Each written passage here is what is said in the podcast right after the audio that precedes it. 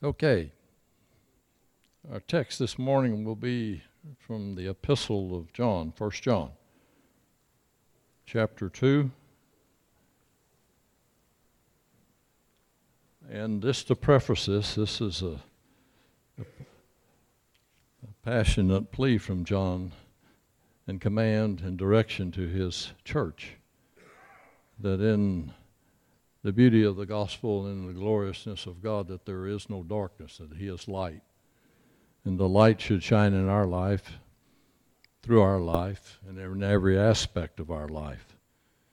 And uh, that we keep His word, abide in Him, and walk in a manner that's pleasing to Him.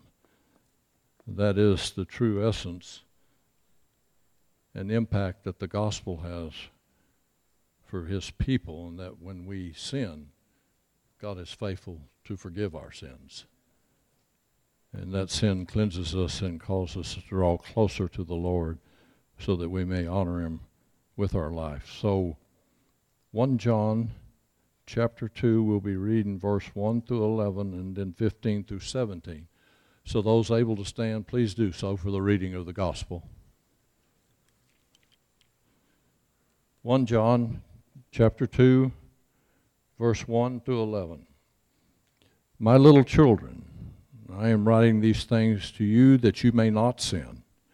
And if anyone sins, we have an advocate with the Father, Jesus Christ the righteous. And he himself is the propitiation for our sins, and not for our sins only, but also for those of the whole world. And by this we know that we have come to know him if we keep his commandments. And the one who says, I have come to know him, and does not keep his commandments is a liar, and the truth is not in him. But whoever keeps his word in him, the love of God has truly been perfected. And by this we know that we are in him. The one who says he abides in him ought to walk in the same manner as Christ walked. Beloved, I am not writing a new commandment to you, but an old commandment which you have had from the beginning. The old commandment is the word which you have heard. On the other hand, I am writing a new commandment to you, which is true in him and in you, because the darkness is passing away and the true light is already shining. The one who says he is in the light and yet hates his brother is in the darkness until now. But the one who hates his brother is in the darkness and walks in the darkness and does not know where he is going because the darkness has blinded his eyes. Verse 15 Do not love the world, nor the things in the world. If anyone loves the world, the love of the Father is not in him. For all that is in the world, the lust of the flesh, the lust of the eyes, and the boastful pride of life, is not from the Father, but is from the world. And the world is passing away, and also its lust. But the one who does the will of God abides forever. Thus ends the reading of God's holy word. You may be seated.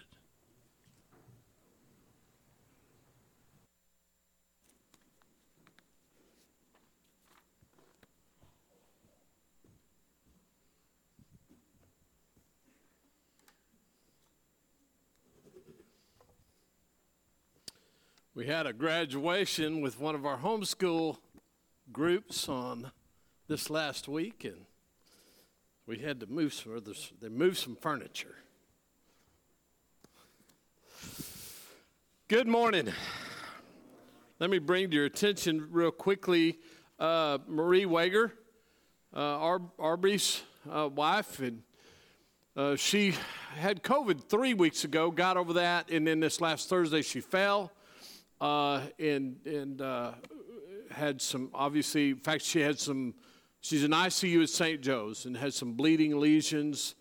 Um, she's seeing double, uh, and so really we obviously need to keep Marie Wager in our prayers, um, and. Uh, uh, just keep her in your prayers. I don't know how well you know Marie, but she is a uh, wonderful example of Christ, power of the Holy Spirit in someone, and her life is a witness and testimony to God, and she's a great help to Arby. So keep Marie in your prayers. Uh, Lisa Keene, uh, her father, Kenneth Bird, passed away this last week in Kentucky. And they're in Kentucky now. The funeral is tomorrow, but uh, Lisa and Casey both would appreciate your prayers. So there's always much to be uh, in prayer for. It's good to be here. Uh, it really is. Johnny, thank you so much this morning, man. I, what a blessing. Uh, what an absolute blessing. I'm going to reflect very quickly. Our passage is going to be out of Colossians in that third chapter, but I want to read that verse 15 through 17 that uh, Paul just read in 1 John. Uh, so much to really digest in that second chapter of 1 John about those that really do love God, those who really are followers of God, the way they are known. Uh, if you love Him, and Jesus was very clear about that, He says, If you love me, you'll obey my commands, His words. If you love Him, you'll obey His commands. You will love your brother. There'll be no hatred for you of your brother. And then, in again, verse 15 through 17, instructions to Christians. We've been talking about personal responsibility the last several weeks out of the book of Colossians. Each of the letters, each of the New Testament letters written to Christians had instruction about their personal responsibility, the way that you and I are to live according to someone who has been saved by God. The Bible doesn't leave any guesswork. If you're a Christian, God has saved you, you have received the forgiveness of God, and you have been given the gift of the Holy Spirit, and then having God's holy word that is sharper than any two edged sword, it cuts both ways. If you're eager to study the scripture, the scripture very clearly identifies what is required, the way you and I are supposed to live as a Christian. I think much is lacking. There is a gospel that is being preached and taught, and it is a incomplete gospel. It tells the message of the cross at some level, the forgiveness that is available quite wonderfully, uh, some aspect of faith, but then the Christians, there is far more said, far more in Matthew through Revelation. Three times as much said about a Christian's life and responsibility based upon the saving work of God. Three times. The gospel is mentioned, the saving work of God, throughout all the New Testament epistles. The gospels obviously can't have a gospel without the story of the gospel the death, the life, the birth, the life, the death, the burial, and the resurrection of Jesus, the hope that you and I have from that. Well represented. No gospel without it. In relationship to that, though, over three times as much information in the Gospels and in the New Testament epistles through the book of Revelation about then your responsibility, my responsibility, what God has called us to do through His holy inspired word, and how to live according to that gospel. So that's really the focus of this section of Colossians, and then uh, rereading this first this passage uh, out of uh, 1 John chapter 2, verse 15 through 17 again. Remember, this is written to Christians.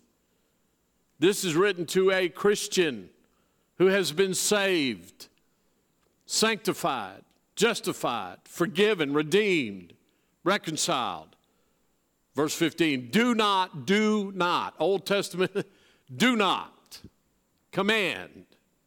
It's always amazing to me how Christians avoid even the language of commandment. We just avoid it. Preachers avoid it. Bible teachers don't teach it. Just do a topical study, Genesis through Revelation, on the do's and the do nots.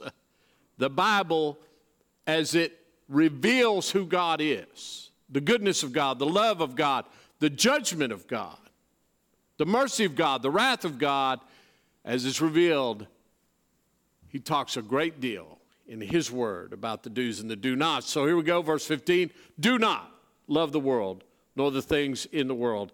If anyone loves the world, the love of the Father is not in him. Scripture is this huge mirror. It should be. Scripture, you every time you read scripture, there should be a reflective image of your life in relationship to the teaching of scriptures. We all look in a mirror every day. Sometimes you might be that guy that when he looks in the mirror, he's got to look again.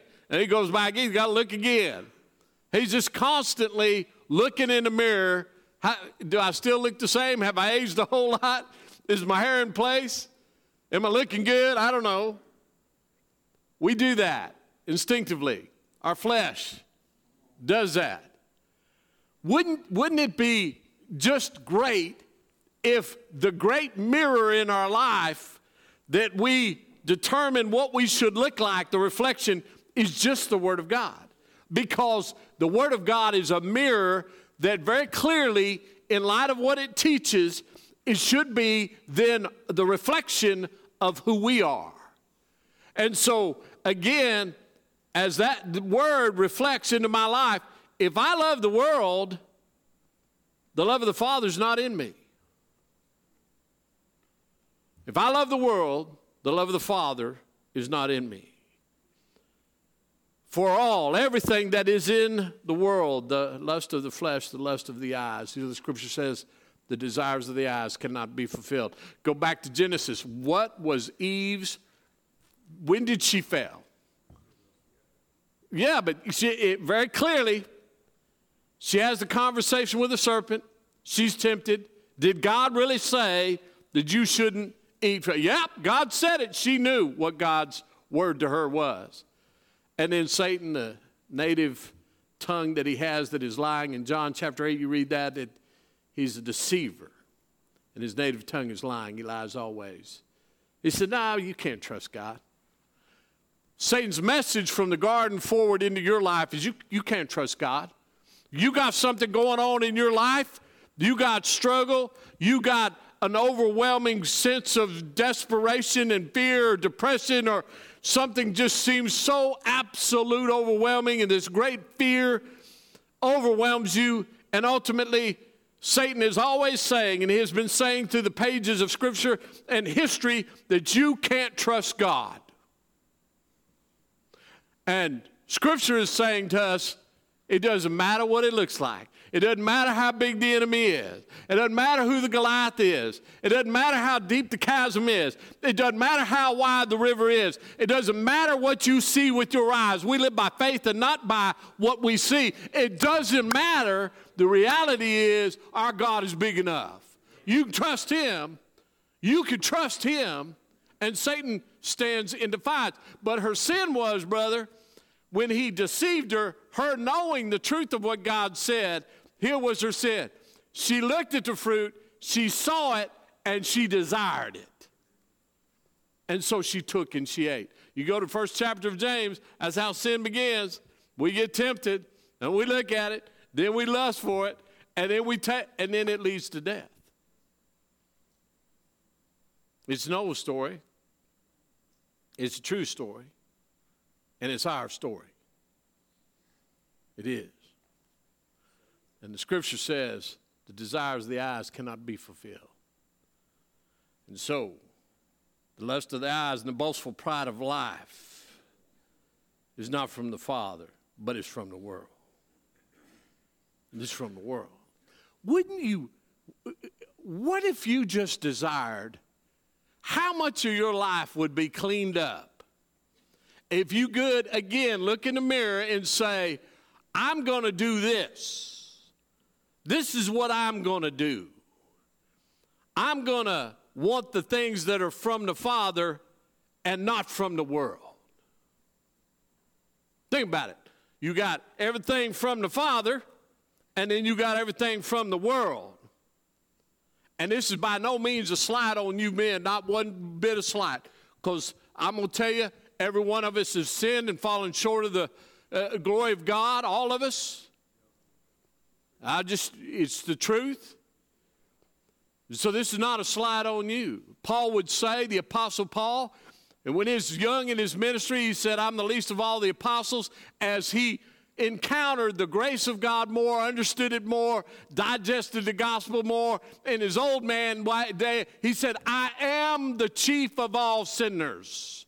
Sanctification increases as God sanctifies us, He also increases in us the level of our own guilt and shame. We have the growth of love and a greater understanding of love, which also gives us a greater, should give us a greater understanding of our own sin. And so Paul would say, he would say, Man, I am, I am, I am the chief of all sinners. But I look at you and you look at your life, and we look in life in light of what Scripture says, the reflective image of the truth of God.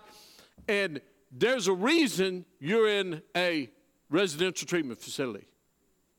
And don't you think for a minute that mouthy preacher up there is, is standing at a level of judgment or I, I'm an ex convict. There's a reason I went to prison.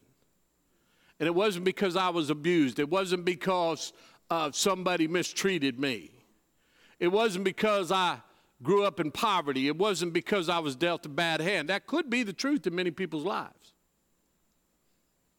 But I don't care where you're at on whatever that thing is that I just described, your excuse, uh, your, excuse, your, your story, true story, whatever it is.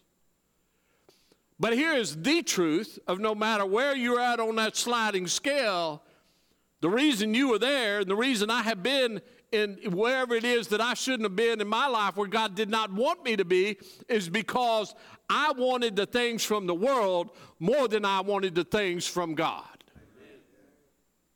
You don't know that? You need to know that. You ought to be able to look at this scripture, identify yourself in that scripture, and very clearly say, God is not the problem. My mother's not the problem. My father's not my problem. Where I live is not my problem. My level of education is not my problem. The, the only problem is that me and my flesh have, have desired the things from the world more than I have desired the things from God. And then he would say this, and the world is passing away and all its, also its lust. Ah. But the one who does the will of God abides forever. We sing that great hymn, Johnny, Hannah. This world's not my home. I'm just passing through. I wished we believed that. I wish Christians lived like they believe that. Great hymn. This world is not my home. I'm just passing through. And we live as though this world is everything to us. And it's temporary, it's passing away. Everything that you see today on the news and the mainstream media, in the streets, in the public fairway, is on its last dying legs. Whatever you see that's going on in the world today, and it it may seem as though it has some substance to it, or, or, or maybe there's something attractive or intriguing. You should know that the creation in this earth is in its dying, dying moments. This earth is passing away we should live like it's passing away. It's passing away. Now go to Colossians chapter 3. Personal responsibility. We talked about over the last several weeks about the things the scripture says that we should consider dead in our body and the things that we should put aside. And then last week we talked about what we should be putting on. And the scripture is very clear about what we should be putting on. And in the scripture, when it talks about in the New Testament epistles about putting something on, he literally, it's a reference to being clothed. The scripture would say that we were going to receive a robe of righteousness. Paul would write to Galatians, all of us who've been baptized into Christ have put him on. We have been clothed with him.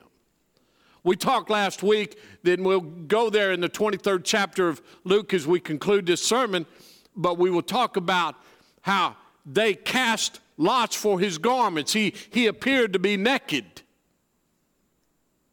And what you really saw with him on the cross was the man, God, fully clothed. And he was fully clothed with what?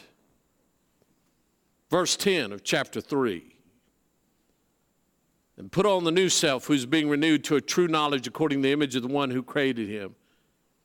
And you drop down in verse 12. And so, as those who have been chosen of God, holy and beloved, put on a heart of compassion, kindness, humility, gentleness, and patience. We're going to stop there this morning. I've had this list prepared for you. We talked a great deal about compassion. Every time there's a list in the Bible, it does one of two things. Every time it says you put this aside immorality, impurity, greed, lust, whatever it is, lying. And wherever that list starts, the, the writer of Scripture, it's always it's synonymous.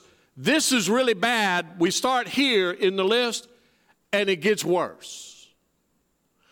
Conversely, anytime we get to this point in Scripture where, in contrast to everything that's bad that's getting worse, he said, This is really good, and it gets better. It's a domino effect. And so you and I are supposed to be clothed with what? He's very clear a heart, a heart, there's the image again. Above all else, the heart is wicked. Jesus would say that. Solomon would write to Proverbs, he said, Above all else, guard your heart, because from it the well springs of life come.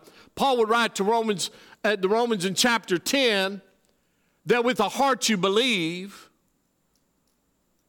uh, Romans in chapter 5, the love of God has been poured into our heart that above all else we're supposed to guard because the well springs of life come. And yet, huh, everything that's wicked in me comes out of my heart as well. And so the scripture says my responsibility as a Christian is to do what? Clothe myself, put on what? Compassion, a heart of compassion, and this morning, kindness. It's going to get better. You can't be kind without compassion. You can't be humble without compassion and kindness. You can't be gentle without being humble. You can't be patient. So you can back it up, but moving forward, if I'm compassionate in my heart, I'm going to be kind. And if I'm kind in my heart, I'll be humble. And if I'm humble in my heart, I'll be gentle. And if I'm gentle in my heart, I'll be patient. It's a perfect, perfect, it's just a perfect reality, this list. If you were to talk to a clinical psychologist today who's not a Christian, they would tell you the emotional status of a human being that would go in this stair stepping, ascending reality would be identical to what Scripture identified 2,000 years ago. Science and the smart people and the educated people are always trying to catch up with the Bible. They just are. They just always trying to catch up with the Bible.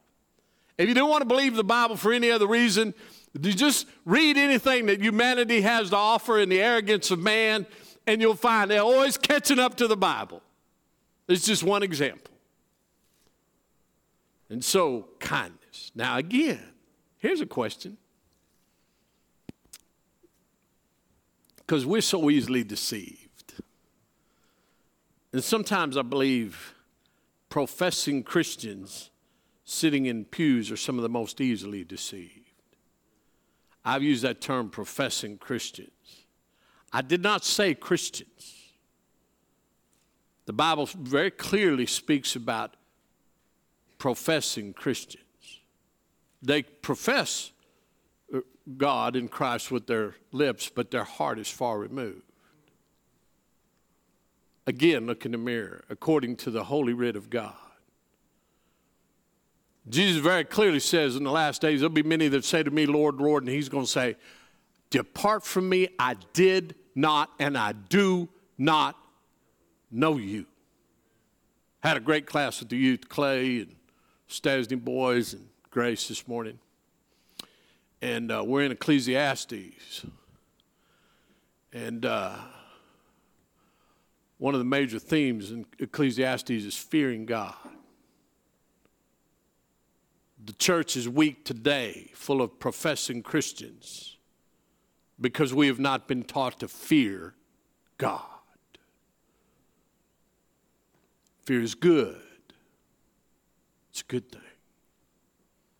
I asked them to tell me of a time in their life when well, they were afraid, and I love their answers out of the mouth of babes.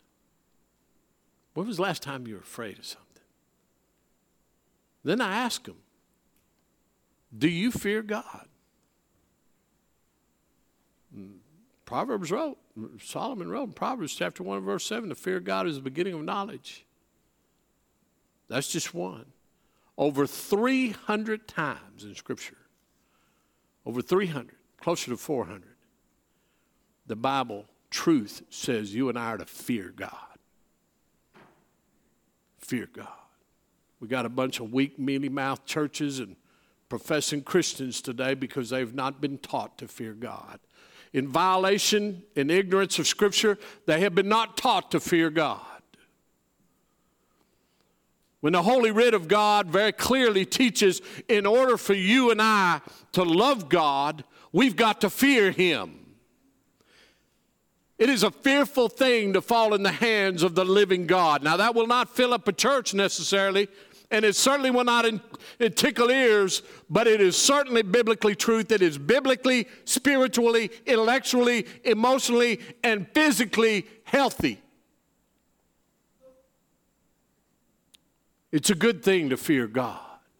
And perfect love drives out that fear, but we begin in fear, and we ought to, and you ought to. I tell you, I asked Clay, I asked him, do, do you fear God? Well, he said, yeah, well, no, I, yes and no. Well, on the bay. And I said, now, Clay, you asked me. He said, Arby, do you fear God? What did I say, Clay? I fear God. Do you remember why I said I fear God? Brave in, brother. I fear God because there is a heaven, and I fear God because there's a hell. And shame on preachers and Bible teachers that are not teaching that. There's a hell. And you and I are going to stand before the judgment seat of God. My heart, I, you know, the more that I have studied hell, I have had a few enemies in my life. I don't think I've had many. I've had many that don't like me. I don't know that I'd call them enemies. I know what an enemy is. Johnny, you know what an enemy is, don't you? I don't know that I've had many enemies. I know I've had some. I know I've had people that would cause me harm, more in the church than out of the church. That's just a sad thing, but it's a biblical truth. I mean, Jesus said, You've killed, God's people have always killed. He's just killed, they killed the prophets of old and they certainly killed him in their self righteousness. Thinking under the delusion that they were following the things from the Father, but even their religion was following the things from the world and their phylacteries and their Bible quoting and their sense of self will to be obedient to God's word, but not fearing God. Teaching others to fear God, but not fearing God. But as I have studied hell, Johnny, I would not want anyone that I know. There's no one I could even think of in my heart that I would want to be judged into hell. Not one. There's not uh, uh, any despotic person that I know that I've never met, just, just all the sickness and darkness in the world that I would want to see in hell. The Bible says in Ezekiel, do not find joy in the death of a wicked man. But hell is real. And the greatest sadness that I read in Scripture according to hell, the greatest sadness, greatest, is there are professing Christians who, at some level, believe they know the Lord. And he's going to say to them, Depart from me, I don't know you. And then the rest of the story is they're going to depart from his presence into a place of great weeping and gnashing of the teeth. And that ought to scare the hell out of you.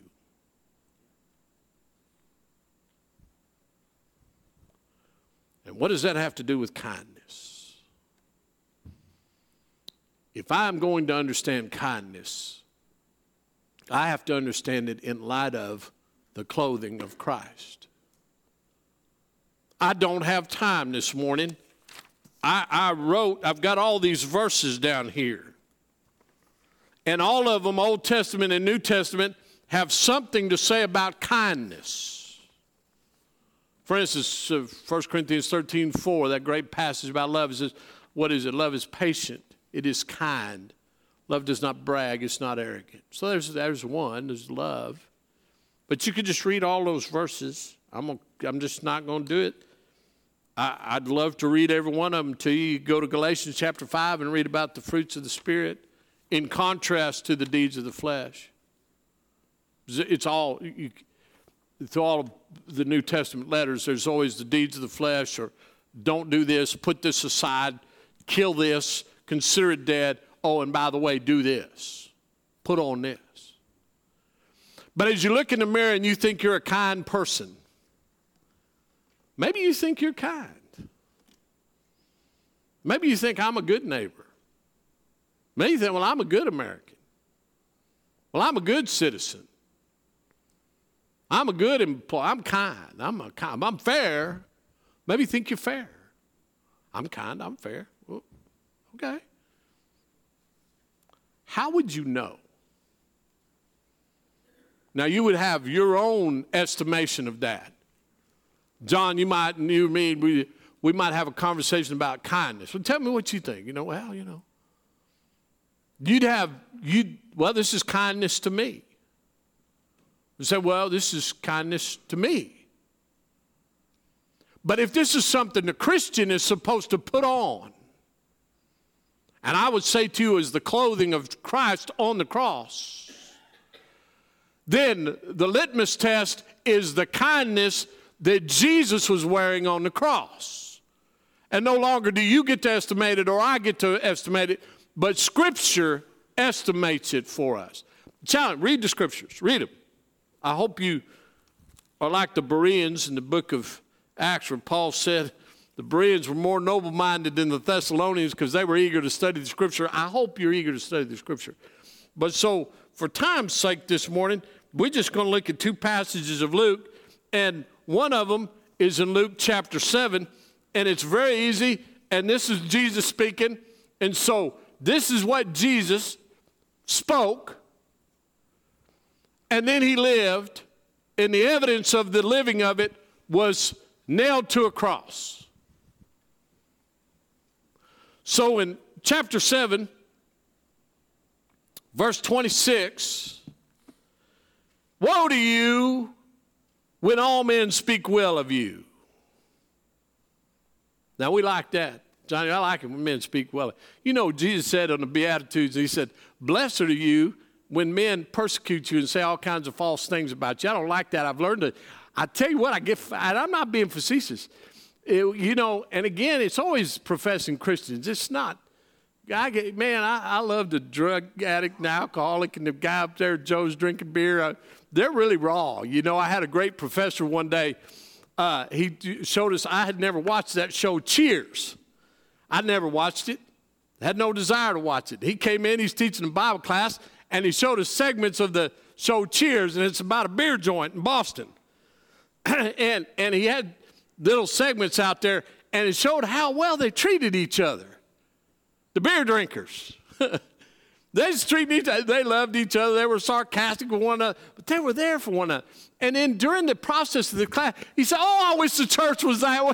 He said, I wish the church lived like the people in Cheers. The dedication they had to one another, the kindness, the forgiveness. the compassion they had for one another. In church, we sometimes we're the only one that kill the wounded. You've heard, I, I don't know which preacher said that, but I've seen it. And this is Jesus speaking. We like it when men speak well of us. But Jesus said, Blessed are you when men persecute you and say all kinds of false things about, because you know what? Your reward's good and great in heaven. As much as I believe in hell, Clay, I believe in heaven, brother. And I've done nothing to earn it. I can't do anything to earn it, but I have been secured by God, the grace of God, sealed with the Holy Spirit, living assuredly to the promises of God, believing in eternal heaven.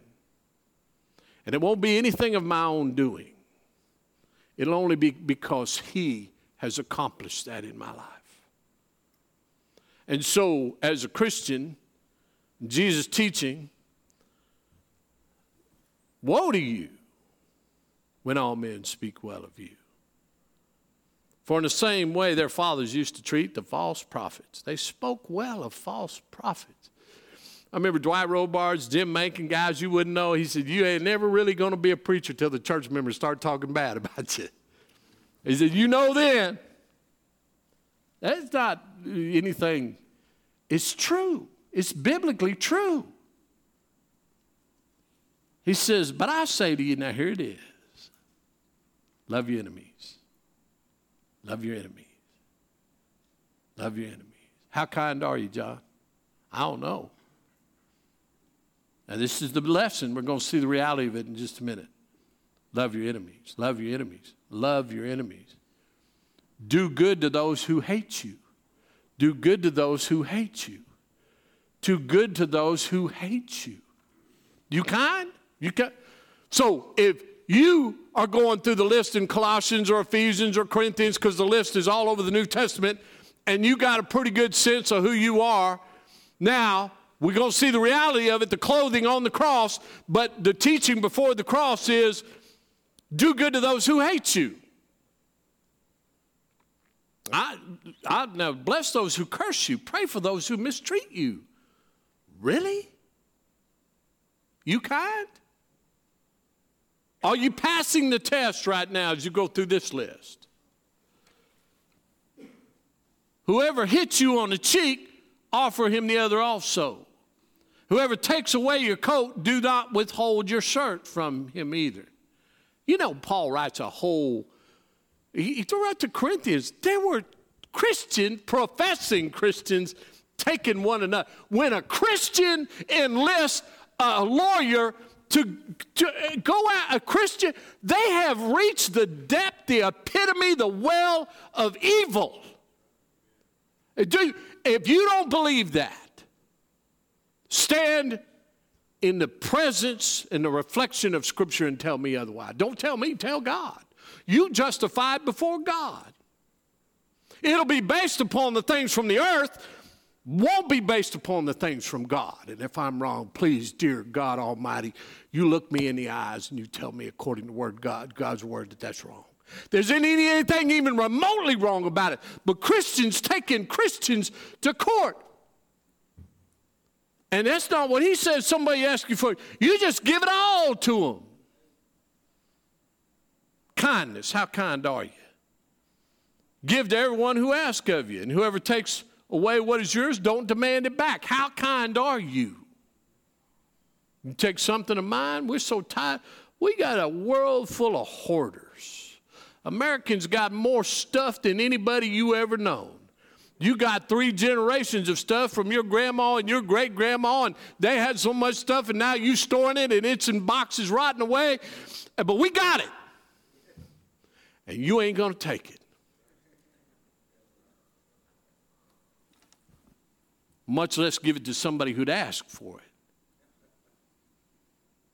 And as just as you want people to treat you, treat them in the same way.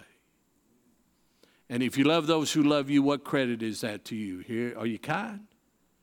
If you love those who love you, what credit is that to you? For even sinners love those who love them. And if you do good to those who do good to you, what credit is that to you? For even sinners do the same. Here's a, here's, I love Christians. Uh, so, uh, listen to this. I don't mean to laugh because it's sad. I got to laugh to keep from crying.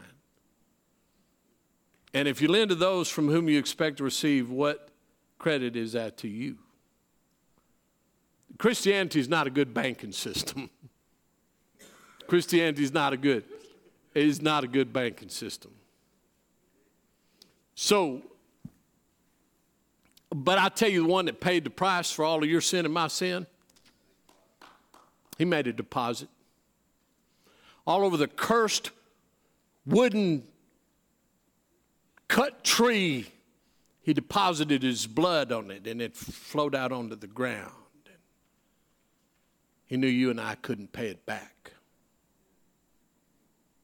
And if you do good to those who do good, what credit is that to you? For even sinners do that. And if you eh, lend to those who, whom you expect to receive, what credit is that to you? Even sinners lend to sinners in order to receive back the same amount. He ain't even talking about interest. But love your enemies, do good and lend, expect nothing in return. How do you, what are the biggest problems we get into as Christians? Well, even when we would do good, we expect somebody to do something in kind. It's not, you don't, you can't validate that in the Bible. It's a harsh lesson. Well, you know, we help that part. We help. Well, how many times did you forgive somebody? Seven times? Oh, 70 times seven. Oh. Are you kind? Are you kind? You think you're kind? Love your enemies. Do good and lend, expecting nothing in return, and your reward will be great and you'll be sons of the Most High, for He Himself is kind. He's kind to who? Ungrateful and even evil men. Are you kind? This church knows this. Most of you know it. I've been here five, over five, five and a half years to the dismay of some. Uh, I, I, I love I absolutely love being here. I love what God is doing at this church. I've been doing this long enough that I, I, I can see it, and it's a blessing. And when I read passages like this and I think about our flesh and the overwhelming power of our flesh in us, and the overwhelming power that money, money is the root of all evil. Jesus teaches about a rich man. It's going to be harder for that rich man to get into heaven than to go through the eye of a camel. He said, Now, with men, this is impossible because, well, then who can go to heaven? He said, With men, but it's possible. There's going to be rich people, poor people, everybody, you know, whoever God determines this person, yep, well done, good and faithful servant. And we can just trust that. He'll know. He already knows. He has always known. But I have seen, you know, in the last, I don't preach on money unless the text demands it. The biblical truth of money is you give to God first. But if you can't give with a cheerful heart don't give. He loves a cheerful giver. And if it's your money, you keep it. If it's yours, you keep it. I, I, I literally have known of and seen people said, I'm going to withhold the giving, my giving with my money. Maybe that'll get the preacher fired, or I'll get my way done, or I'll hurt these people that way. And if it's anything else, tell me different. Because it's your money that God doesn't need. He just doesn't need it. He gave it to you not needing it. He's allowing you to be blessed by it on this level, not your level, not a wise man's level. And so, be merciful just as your Father is merciful. So, I'm going to go to the 23rd chapter of Luke and to be done. This is easy. It's Jesus on the cross. He said all those things, then he did all those things. And you're a Christian, and you're either a professing Christian or you are a humiliated, humiliated, humbled, broken, confessing, repenting, saved child of God. You're one of the two. You're one of the two. You really are. A man who's been forgiven much loves much. You're one of the two. You're a professing Christian that believe that you had maybe some inkling of something noble in you to save yourself or help God save you. And then you're just like the old Pharisee in the temple. Thank you, God, for not making me like other men, because I, I, I, tithe even the smallest of things. You, you, you, sad place to be. That'll be one of the departure people. And then there's the other one that says, Dear Lord God Almighty, have mercy on me, a sinner. We've made the gift of salvation too easy and too simple. Just ask Him in your heart. That's another sermon for another day. But on the 23rd chapter, I'm going to be done in three minutes because the text does it for itself. I've gone long this morning. Verse 33. For those of you keeping a watch, it'll be five minutes. Thank you, House of Hope. It's funny when you're broken, you're not worried about time, are you? You're just not. When you're broken, you're not worried about time. When you're not broken, you're worried about time. because we got to get to Luby's or somewhere. I don't know. So, verse, I, praise God, man. God is so good. And When they came to the place called the skull, verse 33. When they came to the place called the skull, there they crucified him and the criminals, one on the right and the other on the left. But Jesus was saying, Father, forgive them. They don't know what they're doing. How kind are you? And they cast lots, dividing up his garments among themselves. Read in the 22nd Psalm. They said in the 22nd Psalm, it was the same, it was a psalm of sorrow and praise that they would do this. It was being fulfilled. They, they were casting lots, dividing up his garments, the physical ones. They couldn't divide the spiritual clothing of Christ. They couldn't cast lots for gentleness and kindness and patience and humility. They could not cast lots for that. But his outer garments they did. Uh, they were more worried about the things from the world than the things from God. And the people stood by looking on. And even the rulers were sneering at him, saying, by the way, out of the 22nd Psalm, He saved others, let him save himself if this is the Christ of God, his chosen one. And the soldiers also mocked him, coming up to him, offering him sour wine, and saying, If you're the king of the Jews, save yourselves. 22nd Psalm. Now, there, there was also an inscription above him this is the king of the Jews, and one of the criminals who were hanged, hanged. That in the scripture says it's cursed to be hung on a tree. Hanged there was hurling abuse at him, saying, Are you not the Christ? Save yourself and us. But the other answered and rebuking him said, Do you not even fear God? That's the question. That is the question that has to be asked, and Scripture demands an answer. Do you not even fear God? You ought to be able to look in the mirror and see, Am I kind? And you ought to be able to look in the mirror and say, Do I fear God? Jesus just described these are the people that fear God. They'll give without expecting anything in return, they'll forgive, they'll turn. They won't return evil for evil or insult. They're not worried about their rights, they're worried about God's rights. And one of the criminals, he was this, and the other one, do you not even fear God since you're under the same sentence of condemnation? And we indeed justly, we indeed, for we are receiving, we are receiving what we deserve for our deeds, but this man has done nothing wrong. And he was saying, Jesus, remember me when you come in your kingdom. And here's the kindness of God.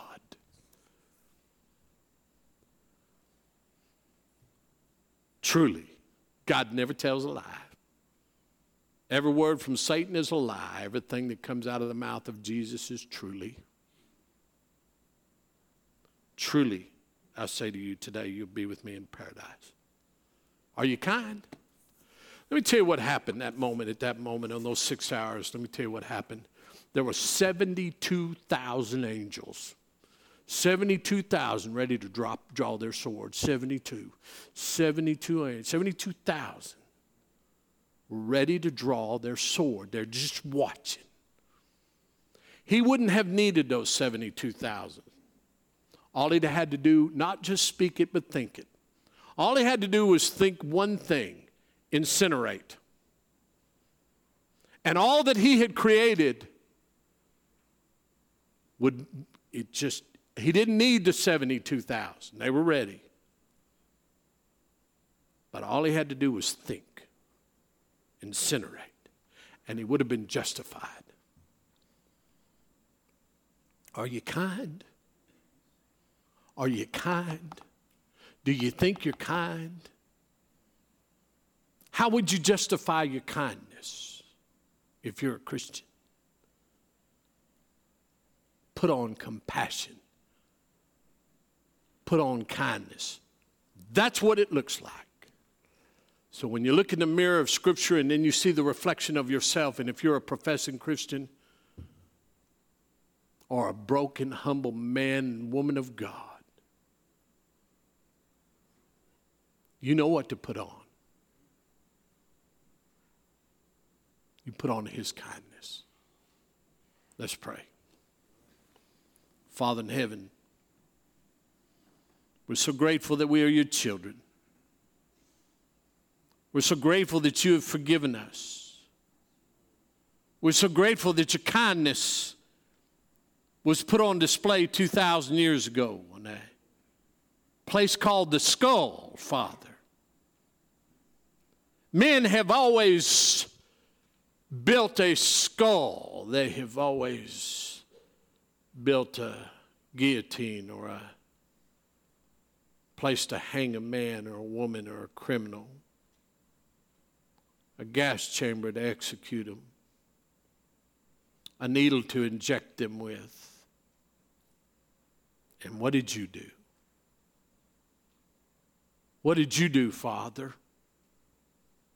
What did you do through your son? What did you do, Jesus? Very kindly, you said, Forgive them. They don't know what they're doing. And to that woeful criminal, your kindness said, Today you'll be with me in paradise. And it is in the name of the King of Kings, in the name of kindness, in the name of Jesus, we pray. Amen.